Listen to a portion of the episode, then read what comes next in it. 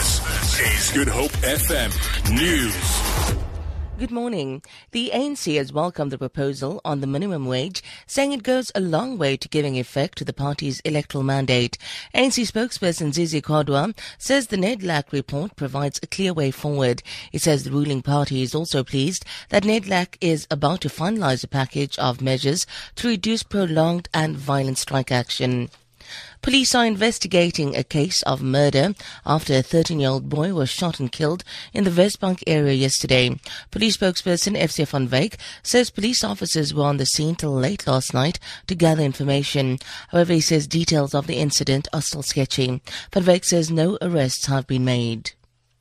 The Defense Department has welcomed a decision by the Constitutional Court to dismiss the case of arms deal critic Terry Crawford-Browne. Crawford Brown applied for access to the highest court in the land after the Seriti Commission of Inquiry found no evidence of corruption in the deal.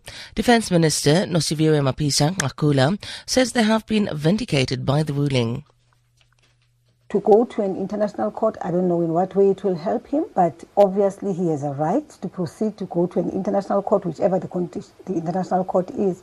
And hopefully he'll then make himself heard and, and put his views eloquently on the table so that he can receive whatever sympathy necessary. Zimbabwean President Robert Mugabe has announced he will retire. The 91-year-old leader did not put a timeline on when he would go, but said Zimbabwe was in a financial crisis and that he would retire properly.